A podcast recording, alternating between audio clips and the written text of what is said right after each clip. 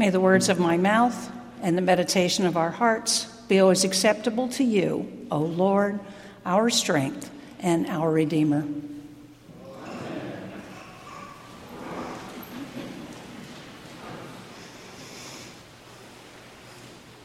We all have dreams. We have big dreams, we have little dreams, we have dreams for our families, our children, and for ourselves. We dream that our children will be well and live healthy, joy filled lives. We dream that our families will stay safe and stay healthy, and that life will treat us fairly.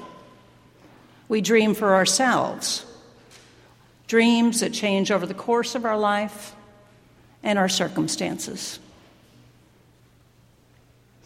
Martin Luther King, whose birthday we remember today, also had dreams.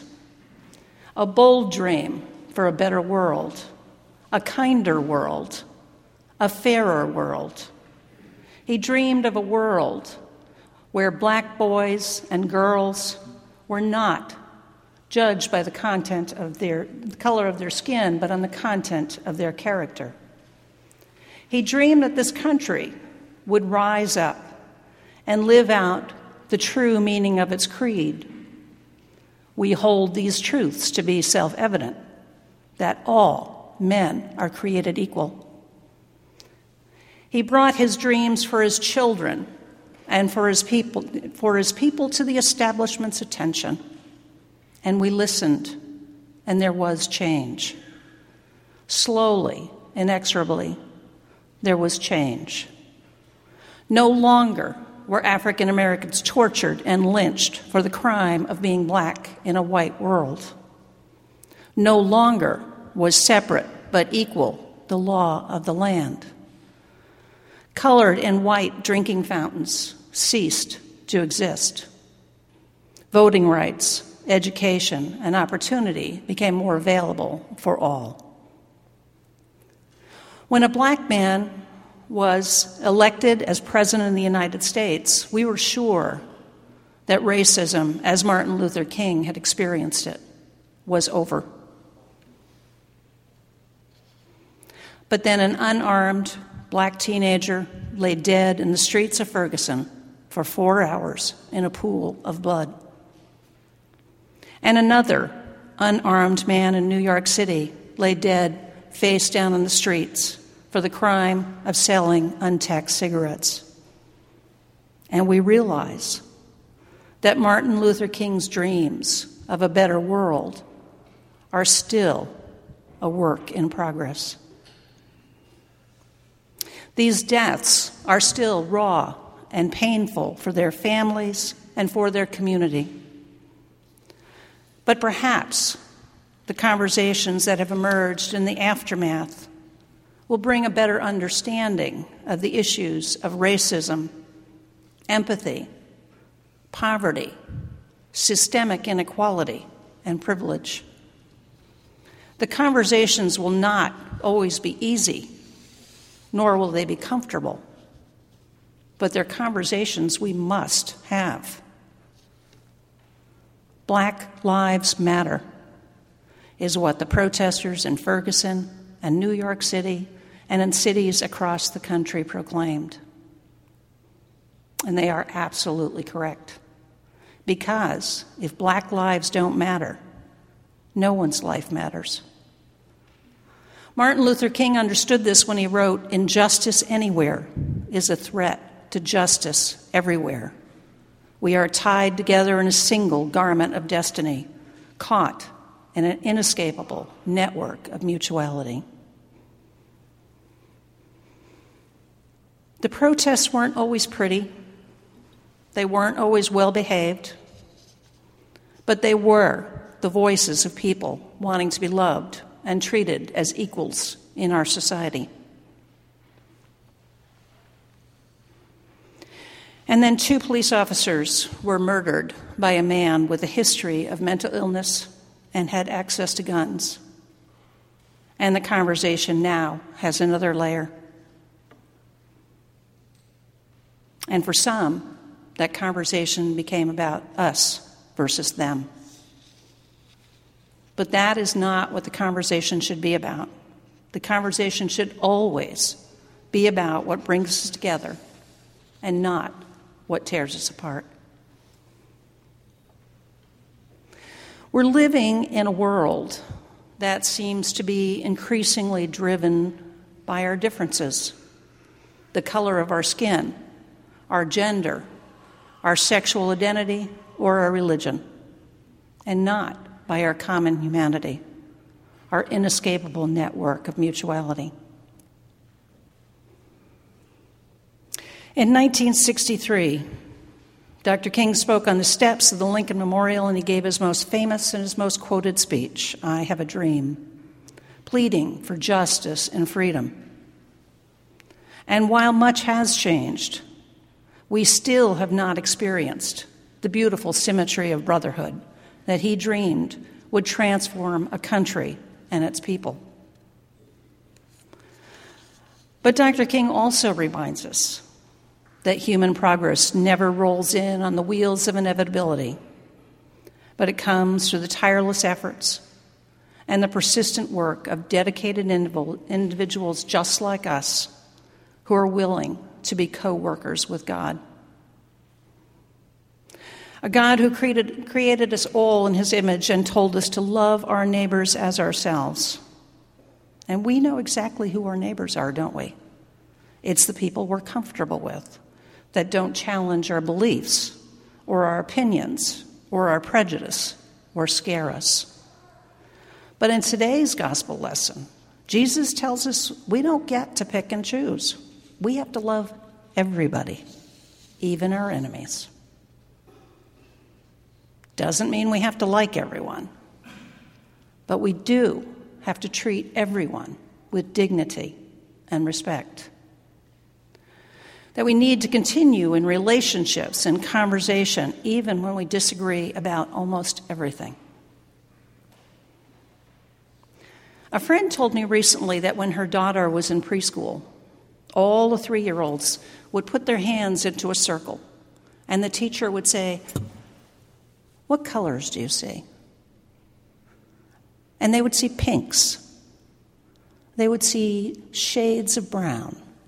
They'd see yellow They'd see the blue of our veins. And then what do you see that's alike? They have fingers that wiggle, and they have fingernails. We are different. We are the same. God's dream for us is that we live in peace and in a sure knowledge that we are the beloved children of God. It is the dream that Martin Luther King held before us that the dignity and worth of all will be acknowledged and respected. And that men and women will be judged on the content of their character and not by the color of their skin. While Martin Luther King was speaking to a particular time and place in history, his words still resonate with us today. He saw the world as it was, but he also saw the world for all of its potential. He believed that through God, all things were possible. And with his words and his actions, he inspired his people and communities of faith to stand against the evils of racism. Through prayer, strong faith, and the perseverance of many courageous black people who literally put their lives on the line, standing up for what was right and just. During this season of Epiphany, let us always remember that Jesus came to help us live into God's dream, showing us that the way to live is with justice and compassion, love and forgiveness, to show us that we are all part of God's family, part of the inescapable network of our mutuality. We are different, we are the same. There is no longer Jew nor Greek, there is no longer slave or free, there is no longer male and female, for, for we are all one in Christ Jesus, as the Apostle Paul wrote. And the poet said it this way I sought my soul, but my soul I could not see. I sought my God, but he eluded me. I sought my brother, and I found all three. If we are all members of God's family, then we must work to build a world where we can live together as brothers and sisters. A world that looks more like God's dream for us and not like our nightmares. You and I may never be called to march or to protest to put our lives at risk for a cause. But we can come together in worship and in prayer, remembering that when we are told at the end of the service, go in peace to love and serve the Lord, we are being sent into the world to do the work that God has given us to do to walk out those doors as people of faith, standing up for what is right and what is just, living into God's dream for every one of us. We can also vote. Our votes, both locally and nationally, absolutely do make a difference. And others before us put their lives on the line for the right to vote so it's the least we can do. We can advocate for what is right and just with our local and national leaders to address issues of systemic inequality, such as poverty, the criminal justice system, and equal educational opportunities. We can speak up when a coworker or a friend makes comments or jokes that are just wrong or hateful. We can acknowledge and accept that we all have biases, and it's probably normal. But it's not okay if we allow those biases to influence how we treat others. Let us truly look at the people we see every day around us and simply smile at them, recognizing and acknowledging our common humanity. We are different, we are the same. Martin Luther King had a dream that one day justice would roll down like water and righteousness like a mighty stream, and that our leaders would be elected to do justly and love mercy and walk humbly with their God. He had a dream that one day war would come to an end and men would beat their swords into plowshares and their spears into pruning hooks.